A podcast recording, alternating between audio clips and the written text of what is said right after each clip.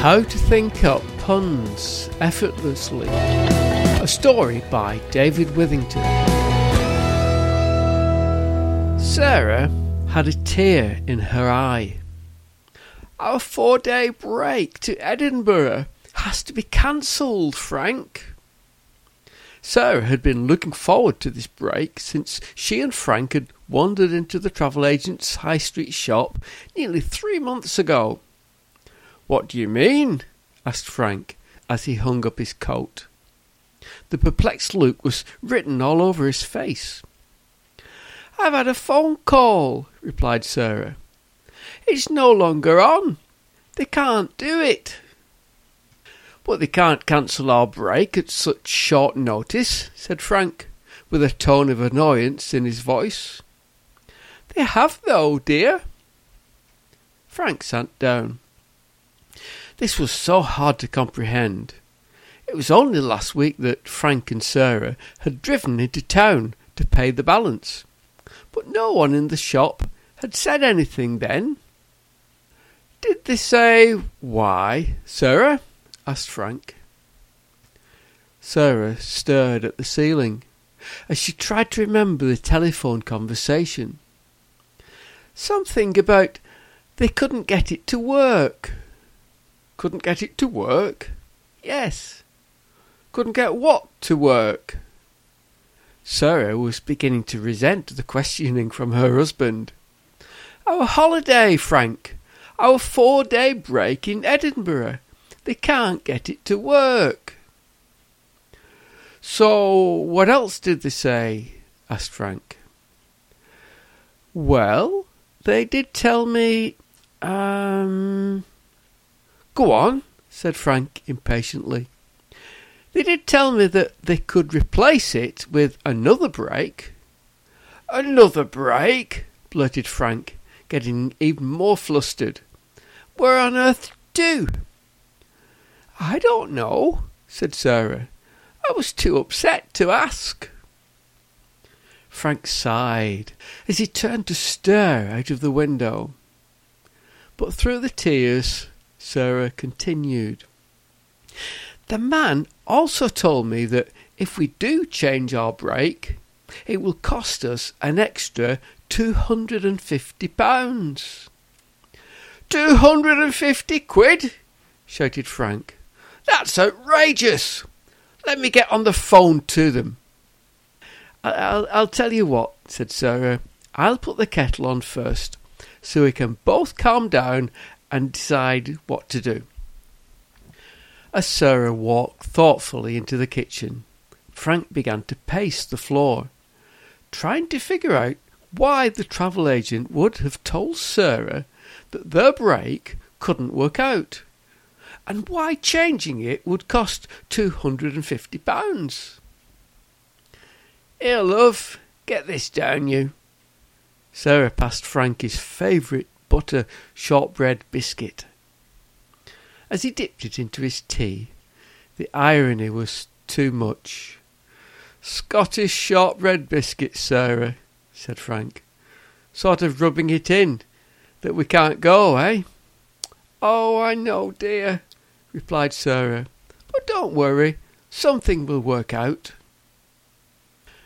The moment of quiet contemplation was interrupted as Frank remembered that he had to collect the car from the garage before it closed. Uh, has the has the garage rung, Sarah? Uh, nope, no one today, uh, except of course the man from the travel agent. Hmm, I'd better call them then. It wasn't too long into Frank's telephone conversation with the garage before he began to smile. So you're telling me, he said, you're telling me that the brake isn't working. Sarah looked up from her magazine and whispered, Is that the travel agent? Frank stole a quick glance at Sarah and then returned to the conversation with the garage. And a new brake would cost us £250. By now, Frank's smile had turned into a chuckle. Uh, yes, please. Uh, replace the brake, he instructed, We'll collect the car tomorrow afternoon. As he hung up, Sarah asked, uh, Who was that then? A puzzled look matching how she was feeling inside. Frank was now struggling to control his belly laughter. That was that was the garage. The brake on our car won't work properly. To replace the brake on our car will cost us two hundred and fifty pounds. Like a light being switched on, Sarah suddenly realized her mistake. Oh, oh dear. Good job you didn't call the travel agent and give them a piece of your mind then. Ha ha! At least we know now that the, the brake is no longer on our brake, said Frank, now shaking uncontrollably with laughter. Oh, Frank, you are so funny at times. As Sarah walked embarrassingly with the empty cups into the kitchen, she muttered under her breath, Tell me when you've finished laughing, Frank. But this time there was a little skip in her step. She really was going away for a long awaited break with Frank after all. So, why did I tell you this story? Well, people sometimes ask me how I think up puns. It's quite easy, really. Just look for confusing words such as break and brake, and you're good to go. Or should that be good to go to goer? Or maybe going to goer is a goer. Anyway, here's how to lighten up a story. You can insert a pun or two into any story or an article to lighten it up. Recently, a friend in the Content Marketing Academy contacted me. Kathleen was writing a technical article about how to remove bacteria from your water butt, and she felt it needed lightening up with a few puns. So, of course, I was more than happy to oblige. As you can imagine, you can have lots of fun with water butt puns. Uh, no, not those sort of jokes, please. Anyway, there's a link in the blog post to the article if you want to have a read.